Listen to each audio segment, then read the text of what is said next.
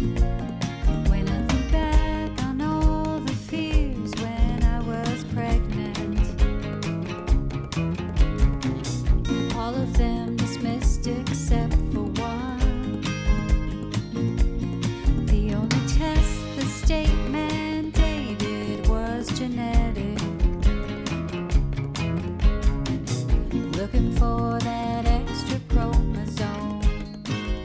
Hello, and welcome to the If We Knew Then podcast. I'm Steven Sachs, And I'm Lori Sachs. and today we revisit an episode, one of my favorites. Our interview with Chris Nikic and his parents, Nick and Patty. If you didn't know, Chris was the first person with Down syndrome to compete in and finish the Ironman competition. Right now, we're approaching the end of the school year here with Liam and really reflecting on how far he's come and at the same time setting goals. And when we're doing that, it can sometimes be overwhelming. Even the moment in this process where sometimes we're working and then there's a little hiccup, maybe there's a interruption in the progress or we're not where we thought we were. And so setting new goals can sometimes be overwhelming because there is that element of the unknown and that fear of is it really possible? So that is why we wanted to bring back this episode as a reminder to ourselves that these goals that we set, these steps that we take, you know, we, we set these goals for Liam because not everybody in the world sets goals for Liam. And so this episode reminds us that maybe we don't know exactly how we're going to do it. But what matters most is that we know what our intention is and that we just keep working on it, keep moving towards it every day, improving with the simple goal of 1% better every day. It can be done. And Chris shows us that we don't have to make these monumental steps every day. We don't have to go out there and burn ourselves out every day. Just 1%. 1%. That's all we need.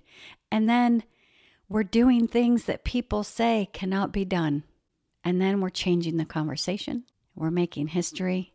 We're breaking down barriers and lifting up a community. I am reminded by Chris that all things are possible as long as you just keep doing. And this interview is pretty neat to go back and listen to because just prior to the interview, he had completed a half Ironman and he was training for the full Ironman. And they talk about there's no given. They No. can train as hard as they want, and there's no given that he's going to do it. But they just kept going. And November came around, and he did it for the whole world to see. So we hope you enjoy this episode, our interview with Iron Man Chris Nikic. Well, thank you, Nick, Chris, and Patty, for joining us today on the If We Knew Then podcast. Welcome. Thank you. It's nice to be here. Hello, Do you mind telling us a little bit about yourself? Sure. I'm Chris Nikic. I started with uh, Olympic and I did a sprint and I did a COVID 70.3 half Ironman. And how Uh, old are you? How Eight old you are. hours, 25 minutes, Yeah. and I'm um, 20 years old, and I'm a high school graduate. I'm a motivational post speaker, and also I got an intern job. An internship. Yeah. With a real estate With the real company. estate company. Yeah. I am Patty. I'm a stay-at-home mom. I have a daughter who's 30 and out of the house. She's been out since she was 18 and off to college. And we have Chris, 10 years younger, and love being a mom. And Patty did most of the hard, hard work raising Chris uh, through the first 18 years of his life. All the therapies, all the things that come with that. Uh, I'm Nick. Um, I own a, sales consulting business. I work with sales organizations to drive sales performance. In the last uh, couple of years, I've gotten a lot more involved in helping Chris to optimize his personal performance, both as an athlete, um, so he can be physically uh, more capable, but also uh, intellectually, so he can do more things like uh, speak in public, uh, hold a job, things like that. So, as a family, we've been very involved working and helping Chris to become the best he can be. In the last two years, we've taken a dramatic increase in the way we approach things, and we've seen a dramatic uh, result based on that changed approach that we took. Well, when I first heard your story, I saw a video that you, uh, Nick, and Chris were in, and uh, and you did talk about this change that you've seen. And I wanted to ask, what uh, spurred that two years ago? What was the change that, or, or what happened that that caused you to maybe rethink the way you guys were doing things?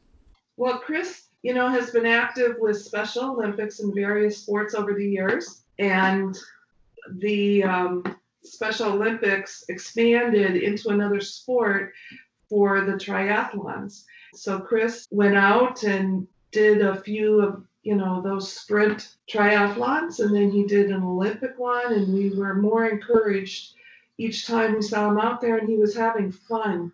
He's always had a competitive spirit to him, whether it's in golf or basketball or swimming. But this was just a different type of sport that we thought we should give it a try. Yeah, and it was actually a lot of what we've learned has been by accident. Um, Chris came off of four major ear surgeries and uh, started gaining some weight. You know, became really sedentary and out of shape. And so, as Patty said, the the pilot program for Special Olympics for triathlon just gave us something to go do. And we only did it for two reasons. One is the same reason we do everything Special Olympics, which is being part of a group and having people to do things with and friends. And then the second was really just to give him something to do to get in shape because we were concerned about what would happen if he continued on the path he was on. So we just started a little bit at a time. And then about a year into it, the light bulb just went off. We started seeing things that we'd never seen before because the discipline of trying to do a triathlon and training for three different things applied a different level of discipline around his training. And we noticed some things that we had never noticed before about his development style and his learning curve, which I'm happy to share with a little bit later. But it was um, it was halfway through, uh, about a year in, where we saw things that we've never seen before, and we started to dig in deeper and start to kind of put the pedal down, if you will, on doing things differently than we've always done them before. Well, it's funny. That's something that we're told as parents, kind of right off the bat, is this physical limitation with a low tone, possibly uh, some other health issues, and it's funny that, that we've now seen that you're committing this time and you see a year where the light bulb goes off. That happens in every athlete. It, it may happen quicker for some, but sometimes I don't believe as a society we're patient enough to let that happen with certain individuals and I and I think it's fantastic that, that you held on long enough to see that light bulb and then realize the potential. Yeah, it really was because um, society follows a certain path to learning. And that path usually you know, if you follow a curve, a typical person in society will follow a curve that kind of goes up very quickly and then stabilizes over time as people achieve their potential. The difference with someone with Down syndrome that we've noticed is the learning curve is flat, longer. And so, what most parents and everybody else around them does, they give up because they interpret the, the slower learning curve and the flat learning curve as something that is impossible as opposed to for what it really is, which is that it's just a delayed learning curve. Because then what ended up happening with Chris, just to, to, use the example of the triathlon, the other seven or eight uh, people in the triathlon for Special Olympics Florida, every one of them was faster than Chris when they first started. And the ones in first, second, and third place were twice as fast. So when Chris did his sprint triathlon in 150 minutes, the winners were in the 65 to 70 minute range, twice as fast as Chris. A year later, Chris accelerated so rapidly once his curve started to kick in. He went uh, within a few months after the first year to where he went from the sprint to the Olympic, which is 33 miles. And then four months later, he went from 33 miles to 70 miles. Everybody else couldn't even begin to, to touch that distance or that speed anymore But when you first met Chris and all the others, because they were much more accelerated physically than Chris was, but after a year and, and then after his learning curve kicked in, Chris was able to sur- surpass all of them and be able to do things that were just unimaginable. And so the lesson we would love to be able to translate to other parents like us is you have to understand there's a different learning curve and be patient. Don't give up. Expect to build a really strong foundation. But if you build a strong foundation, then your kids are going to shock you by what they're capable of doing. But you've got to be patient and give them that extra year or two years, whatever it takes to build that foundation. And then their curve will kick up. And Chris can now compete with other kids who don't have Down syndrome or special needs. And he can be out there competing with them in all these sports. Um, I think when you were talking about uh, society and their learning curve, I think there's also something to be said about just giving everybody the chance, giving them the opportunity. And and I love that even though the opportunity wasn't set there for you, you made the opportunity. Because we do forget, you know, from birth, there are delays in our kids' milestones. And it's easy, like once we get to a place where we see that growth and see where we're going, maybe there's a part of us that needs to remember when we're starting something new that just like the other milestones, there may be delays as well as we approach and introduce something new. And how that translates not even not only physically but cognitively too. Right. Absolutely. And that's what we noticed with Chris too. As a result of him doing the sprint triathlon and getting some attention, uh, I ended up getting him a, a six minute keynote speech in front of a thousand people to talk about his 1% philosophy. And then he practiced for a month to deliver a six minute speech that he, he read off a teleprompter and he nailed it.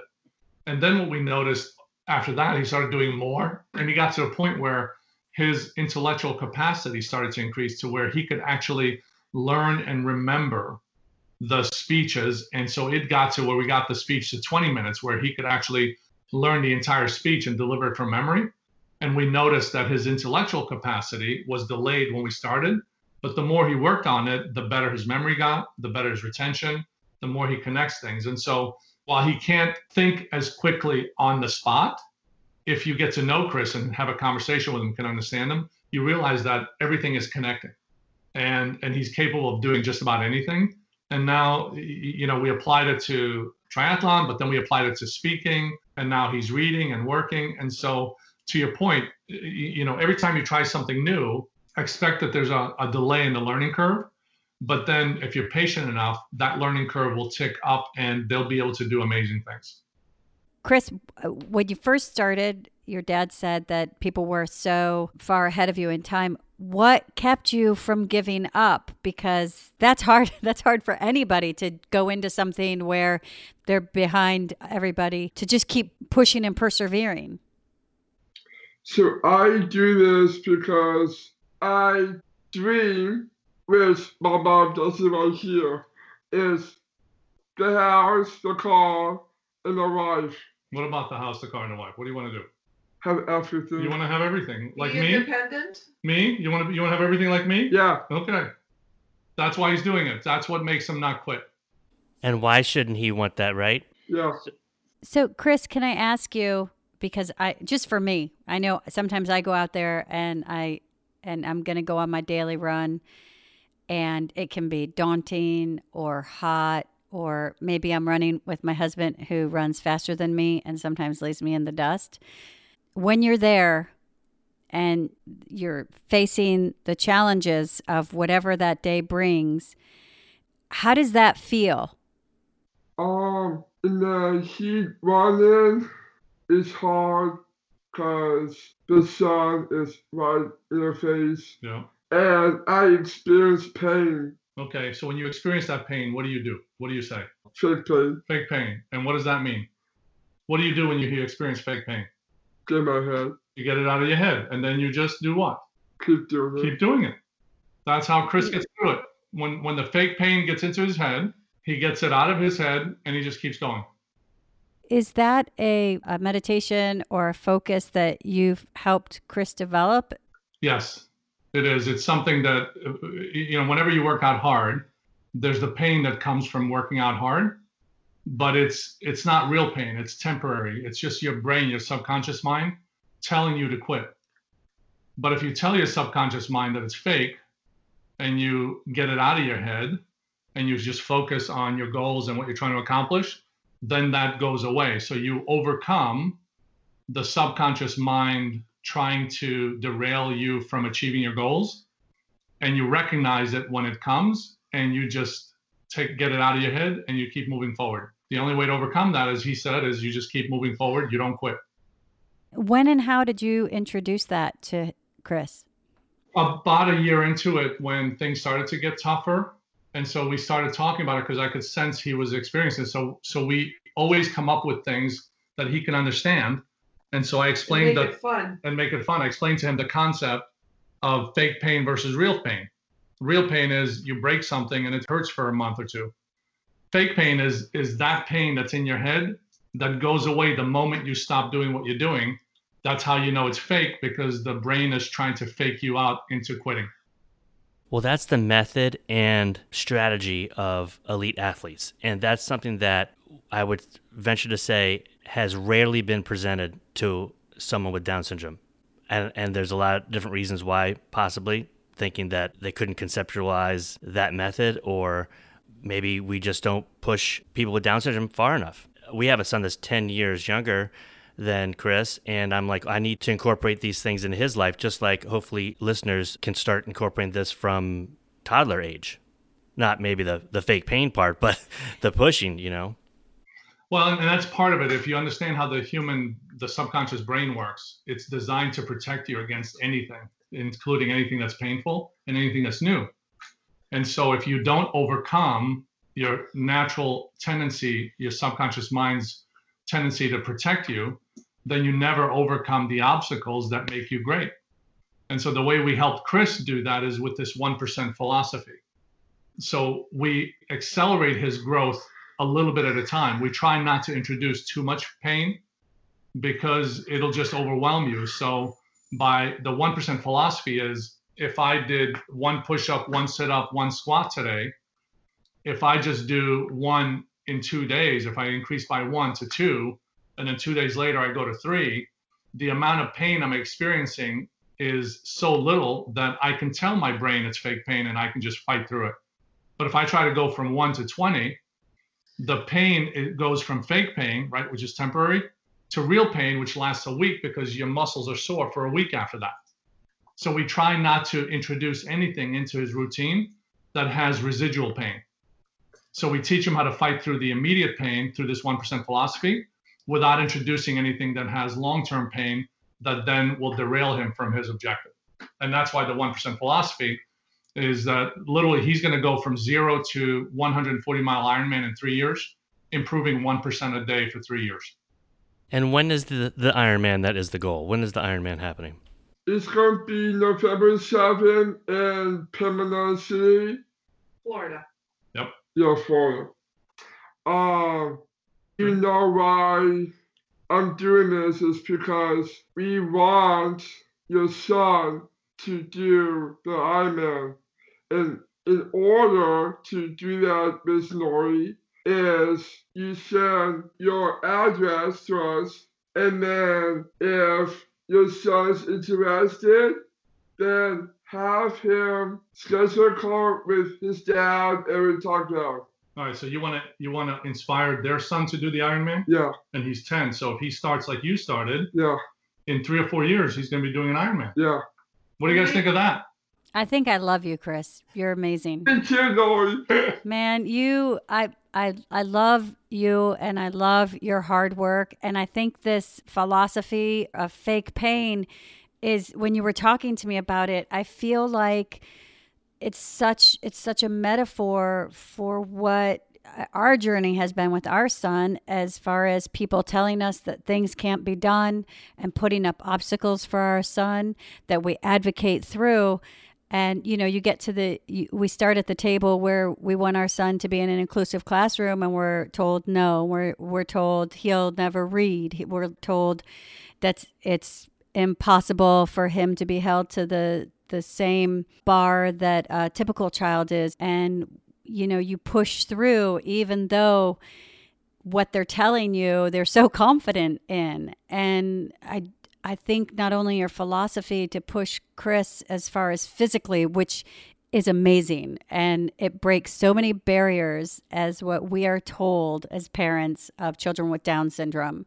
You've just taken one myth and you shattered that perception and proven them wrong and just paved the way for so many people behind you.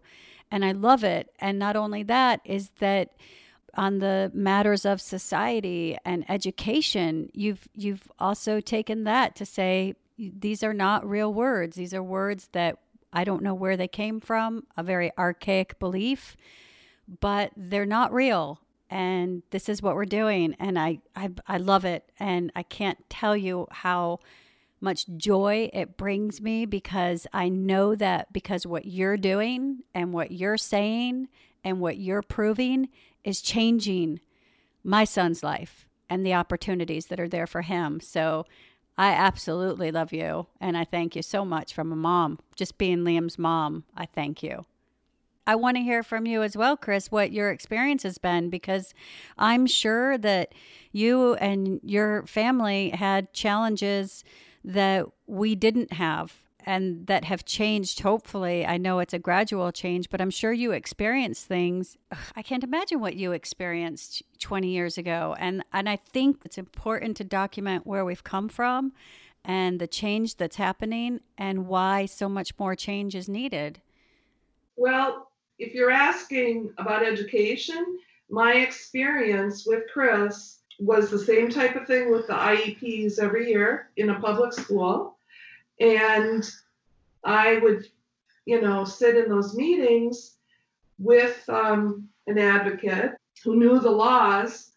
And I would know without a shadow of a doubt that no matter how hard I fought, in the end, Chris wasn't going to be successful in that classroom with typical peers unless the teacher embraced it, unless the principal embraced it. They think they know what they're doing because that's the way, you know, they're trained. They're they're trained to have these exceptional student classrooms and try to lump everybody together if they have any type of learning differences.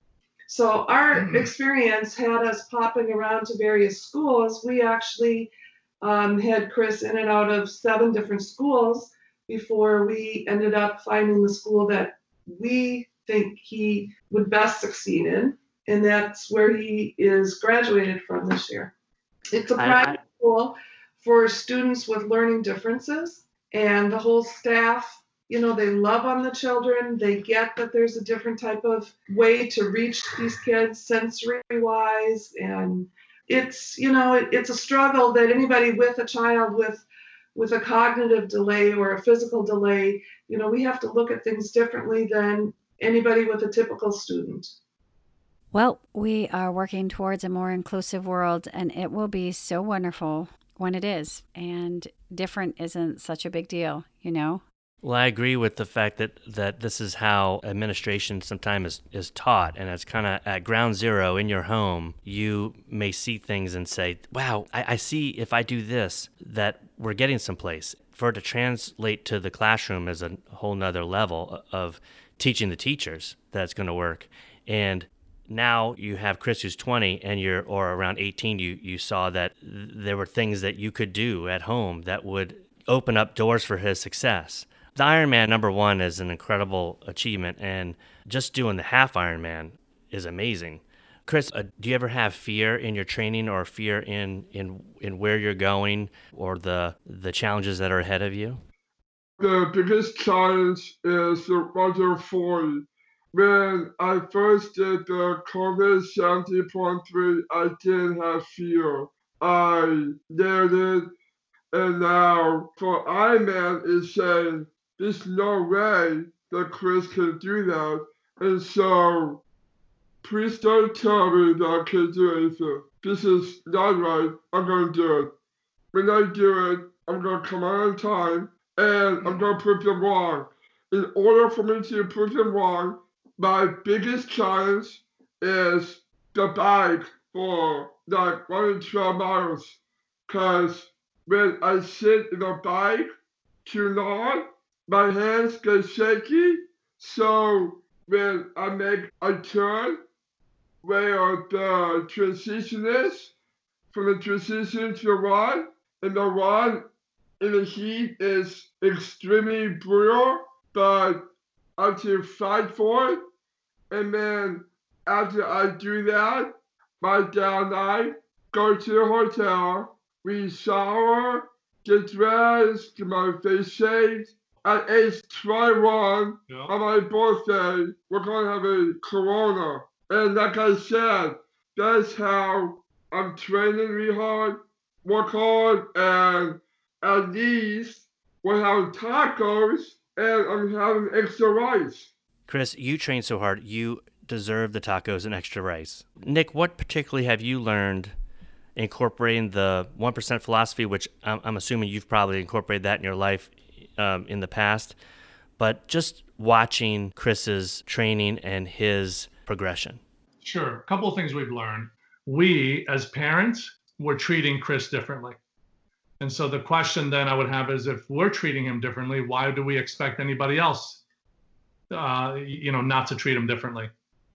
Our daughter, 10 years older, as Patty said, than Chris, was gifted, right? When I say gifted, I'm sure you all instantly think of something, right? You think, oh, they're going to accomplish great things. So, so what do we do as parents when we have a gifted child? Well, we get them really good coaches. We put them on travel teams. We put them in gifted classes. We make them study harder. And lo and behold, we actually help them achieve their giftedness by the way we manage them. Well, when Chris was born, everybody told us he was special. One word changed our entire approach to the way we managed and helped Chris. Special means protect him, keep him from getting hurt. I, you know, do things that are different than gifted. So for 18 years, one lesson we learned that's a major lesson in our life is is we treated our daughter as gifted and we treated our son as special and we got what we were expecting. Two years ago, we started treating Chris and we said, look, we got to stop treating him as special and we got to start treating him as gifted. So we started looking at Chris differently and we started treating him the same way we treated our daughter. And in two years, he has far exceeded any expectations any of us had ever imagined because he's now proving that he's gifted. He's doing things that are thought impossible, not just by him, but anybody who's ever had Down syndrome before. And so um, we approach it differently. And guess what happened when we started treating him as gifted? Everybody else around him started treating him as gifted. His coaches at first was treating him special and protecting him. And then we basically held them to a higher standard to say, stop treating our son as special and start treating him like any other person, start treating him as gifted. And they all did. And the more we pushed him and the more we treated him as gifted, the more he came through and the more he accomplished. And when we applied a couple of simple philosophies like 1% better, the fake pain, but also the learning curve, we, we also realized that Chris likes routine. He likes repetition. There's a certain uh, soothingness, or I don't know what the word is, to, to repetition and doing things the same thing over and over again Comforting. comforting. And so what we did is we adapted and applied what is comforting to him as part of his routine to help him achieve his greatness. And so we do something simple with Chris, right? For instance, when we go for a bike ride, we're going to go for a bike ride tomorrow. Uh, your typical person talks about a bike ride, about how far they're going to go for the day and how long it's going to take. With Chris, we're going to get up at seven in the morning and he's going to do uh, six rounds of bike rides. He's going to do six rounds of 12. Our neighborhood is a mile around. So he's going to go and do six rounds of 12. And then when he's done, we're going to take a two minute break. He's going to have his gels and his hydration. Then we're going to go do a second round of 12, then a third round of 12. And we're going to do that six times. When we're done, four or five hours will pass, and he will have done 65 to 70 miles of bike riding. It's just a different mindset. Instead of special, it's gifted. Instead of 70 miles, it's six rounds of 12 and everything's fun, everything's easy, and he can count down. And so in his brain, it's one at a time. And so it's easier for him to get into that rhythm and achieve. So part of it is learning how people learn and applying it to their strengths, staying away from their weaknesses, and ultimately getting to the same point. And that's one of the biggest lessons Patty and I have learned through this journey. It's a great parental lesson. And and Chris, I would venture to just jump off of that one to say your gift is influencing not just people with Down syndrome, but I think anyone who hears your story can't help being inspired just to face their own challenges in life or to take on something that they fear or that they don't think that they can do. You're proving to them you can. You're not only facing the physical challenges of an Ironman, you're facing perception and I'll repeat an archaic perception that society has about Down syndrome. So your courage is what's inspiring, and how could anybody not take that and apply that to their own life? It's been so wonderful talking to you. And thank you, Patty, for sharing your experience, and Chris and Nick. Just it's so great to hear from people who've been there. And thanks for paving the way for my son. You're very, very welcome. It was our pleasure. You all have a good evening. You guys get me on. We will. Please follow us on Twitter at If We Knew Then Pod, and you can drop us a line on our Facebook page at If We Knew Then Pod, or visit our website, ifweknewthen.com, to send us an email with questions and comments. And you can join our mailing list there and get alerts of future podcast episodes. All these links will be added to this episode's show notes. Thank you again, and we look forward to you joining us on the next episode of If We Knew Then.